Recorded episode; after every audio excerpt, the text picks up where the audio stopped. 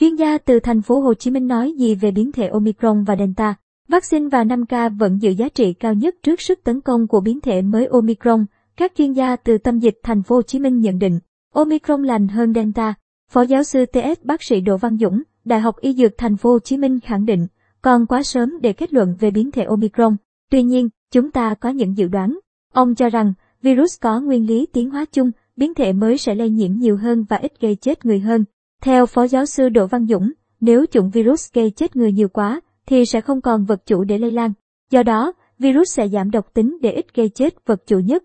Ngoài ra, biến thể sẽ có khuynh hướng trốn vaccine. Bác sĩ Trương Hữu Khanh, Phó Chủ tịch Hội truyền nhiễm thành phố Hồ Chí Minh điểm lại các biến thể đã từng xuất hiện của nCoV. Trước đây, đã ghi nhận các biến thể Alpha, Delta. Chúng ta rất sợ Delta, nhưng đến nay cũng đã quen dần. Sau đó, còn ba biến thể khác ít được nhắc đến là Lambda, Mu và Delta Plus. Tuy nhiên, Omicron là biến thể có thay đổi khá nhiều trong protein gai. Câu hỏi đặt ra, liệu Omicron có lây lan nhanh hơn Delta? Phó giáo sư Đỗ Văn Dũng phân tích, về mặt sinh học phân tử, trong protein S có nhiều đột biến hơn nên có khả năng virus sẽ xâm nhập nhanh hơn. Theo thông tin từ Bộ Y tế Nam Phi, trong số 50 đột biến của Omicron có tới 32 đột biến nằm ở gai protein. Thành phần giúp virus nCoV bám vào các tế bào nhiều hơn đáng kể so với biến thể Delta đang hoành hành trên thế giới. Thứ hai, Phó giáo sư Dũng phân tích, ở nơi có biến thể Delta phổ biến, thông thường các biến thể khác sẽ không lây lan nhiều.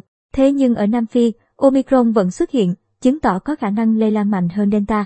Vậy, Omicron gây bệnh nặng hơn hay nhẹ hơn? Các nhà khoa học hiện chưa trả lời được, Phó giáo sư Dũng chia sẻ.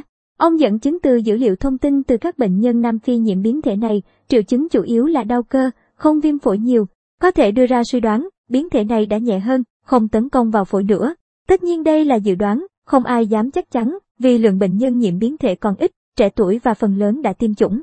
Như vậy, việc tiêm vaccine vẫn còn hiệu quả dù Omicron có dấu hiệu trốn được một phần vaccine COVID-19. Gấp rút tăng cường vaccine mũi 3, Phó giáo sư Đỗ Văn Dũng cho biết, hiện các nhà khoa học tại Nam Phi đang thực hiện các thử nghiệm, xem xét Omicron có bị kháng thể của vaccine tiêu diệt hay không. Vì chưa hiểu rõ về biến thể mới, nên biện pháp tốt nhất là tránh và cô lập biến thể. Dù nặng hay nhẹ cũng cần cô lập để tránh lây lan. Đó là lý do nhiều quốc gia đang có các biện pháp giới hạn, cách ly người về từ vùng nguy cơ, thậm chí là đóng cửa. Phó giáo sư Dũng đưa ra dự đoán, Omicron có thể trốn, phá được vaccine, nhưng không hoàn toàn. Do đó, các bệnh nhân nhiễm biến thể này tại Nam Phi hiện có triệu chứng nhẹ khi đã tiêm đủ liều. Điều cần thiết với Việt Nam và thành phố Hồ Chí Minh nói riêng lúc này là tăng cường mũi vaccine thứ ba cho các đối tượng ưu tiên cao nhất như người lớn tuổi, người có bệnh nền, nhân viên y tế trực tiếp làm việc trong các cơ sở điều trị COVID-19. Trong thế giới mở hiện nay, việc lây lan của các biến thể là khó tránh khỏi, Delta là một ví dụ. Nhưng dù có lây nhanh thế nào, cũng khó có thể thoát được lớp khẩu trang. Do đó, 5K vẫn cần nghiêm chỉnh nhất có thể, bác sĩ Khanh khuyến cáo. Với đại dịch COVID-19, các chuyên gia y tế luôn đặt mục tiêu hàng đầu phải bảo vệ đối tượng nguy cơ là người lớn tuổi, người có bệnh nền để giảm nguy cơ tử vong. Dù là Delta hay Omicron, nguyên tắc này luôn được tôn trọng.